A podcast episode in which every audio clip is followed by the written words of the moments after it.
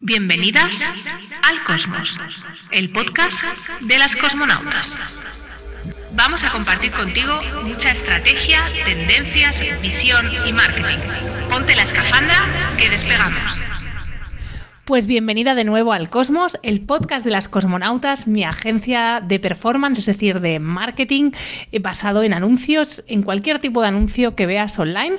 Y hoy te quiero dar respuesta a una de las preguntas que más ha aparecido en mi Instagram y en mis mensajes personales de estas semanas, que es Pat, ¿por qué patrocinaste el evento del de, eh, premio de la gala de los premios Brandea? Pues te tengo que contar que no es el primer patrocinio que hago de un evento para emprendedores. De hecho, uno de mis objetivos para lo que queda de año y sobre todo 2024 va a ser patrocinar eventos. Así que ya sabes, si tienes un, evento eh, que crees en el que, que puedo encajar, solo tienes que escribirme. Y te quiero contar por qué para mí esta es una acción que es muy importante. Primero de todo, te voy a decir que no patrocino todo tipo de eventos, sino patrocino eventos que tienen que ver con mi cliente ideal. Y qué mejor, como por ejemplo en los premios Brandea, que eh, existe un, un, conjunto de gente, de hecho unas 200 personas que están allí en la sala, que, que todas tienen algo que ver con el negocio digital. Y ese es mi cliente ideal, porque mi cliente ideal tiene todo, más o menos, todos tienen más o menos el mismo problema. Y es que eh, todos comparten este background, este, bueno, este fondo en el que todos eh, necesitan y tienen unos mismos problemas, como puede ser la captación de lead, el aumento de ventas, como puede ser tener una mayor visibilidad, una mayor exposición. Algunos lo solventan con el orgánico, pero muchos otros necesitan una manita en la parte de ads. Pues oye, qué mejor contexto que este. Tengo en el radar otros eventos como el puede ser el de Sin Oficina, en el que también, eh, bueno, tengo ahí ese deseo, porque el cliente, porque el, nicho es exactamente igual. Tengo un par también de e-commerce, pero bueno, estos los dejo más en cuarentena porque los e-commerce no son exactamente mi cliente ideal, eso es como mi segundo cliente ideal. Así que, mm, que bueno, que este es uno de los primeros criterios de elección. El segundo, el segundo criterio de elección es cuánta gente va a estar eh, viendo y cuánta gente va a ser impactada por este evento. Y el tercero, para mí es, sé que es un KPI un poco raro, ¿eh? pero para mí es si me mola o no me mola este evento. Si la gente que hay detrás mm, tiene flow o no tiene flow. Y en este caso, cuando, cuando me lo. Bueno, me, invitaron a la gala, eh, enseguida me, me, propusieron bueno, una forma de patrocinio. Y yo conecto mucho con Irene Emilián, con todo su equipo, y pensé, mira solo por el esfuerzo, el cariño, eh, el, cuidado que le están poniendo, se merecen que, tengan cierto soporte, cierto sostén por parte de empresas más o menos consolidadas como es la mía. Así que mm, fue una de las razones por las que patrocina este evento. Sí, porque Irene me cae bien. Irene, si estás escuchando esto, la próxima vez que vengas a Barcelona, por favor, por favor, unos gin tonics que pueden ser unos tonics y punto, eh, porque me muero por eh, tener una relación todavía más profunda contigo. La siguiente cosa que, que tengo en cuenta es si este evento es capaz de contestar a una serie de preguntas antes del evento. La primera pregunta es cuánta gente va a ser impactada por este evento.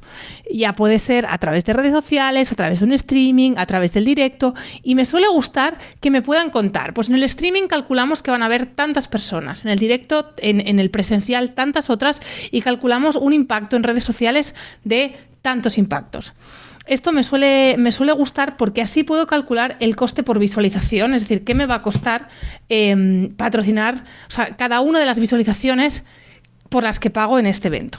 Evidentemente no es lo mismo un evento, pues por ejemplo, de un, de un, vamos a decir, de un alto, de una marca de alto standing que de un evento para um, un perfil de emprendedor digital, por ejemplo, en mi caso, de menor, de menor impacto. ¿Por qué? Porque, hombre, todos queremos siempre aspirar a aquellos que tienen un alto, un alto poder adquisitivo. Esto, todo esto lo pido antes de, ni siquiera eh, decidir si patrocino o no patrocino el evento. Mm, qué impacto, o sea, qué, cuántos impactos voy a tener en todos los canales. Luego también pregunto qué otros patrocinadores hay, porque algo que me suele gustar es saber quién va a ser mi compañero de, fiesta. Eh, evidentemente no voy a patrocinar un evento en el que todos los patrocinadores van en contra de mis valores básicos, como puedes imaginarte. Así que también pregunto esto.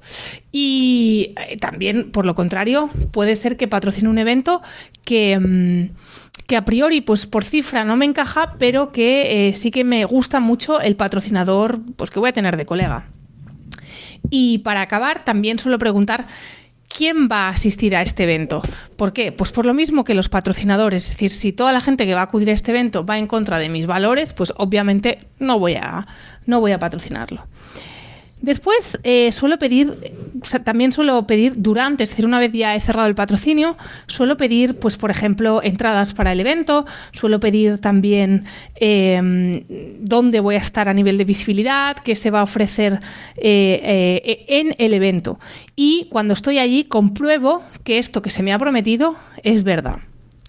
Y para acabar, suelo pedir después eh, una analítica, suelo pedir pues qué ha, qué, ha, sucedido, cuánta gente fue al evento, cuánta gente fue al streaming, cuánta gente eh, me ha visto en redes sociales, para comprobar que eso que se decía antes tiene sentido con lo que ha sucedido y en todo caso si hay cifras que no son exactamente iguales, pues también eh, me suele gustar preguntar por qué han tenido más éxito, por qué han tenido menos éxito. De esta manera, para mí, volver a decidir patrocinar este evento, eh, es, tomar esa decisión es más fácil. Un patrocinio no solo te da visibilidad, te da sobre todo una comprensión, una comprensión de tu marca, una visibilidad de tu marca vinculada a otras marcas. Es decir, no solo te da visibilidad, sino te da autoridad, reputación y puede ser que incluso te dé eh, relevancia en un momento muy específico. Como te digo, es súper importante tener claro ¿para qué vas a patrocinar este evento? También una de las cosas que suelo pedir, que se me ha escapado de mi guion, eh, una de las cosas que suelo pedir es poder incluir un pequeño regalito en el Welcome Pack del evento y suelo pensar muy bien ese regalito. ¿Por qué?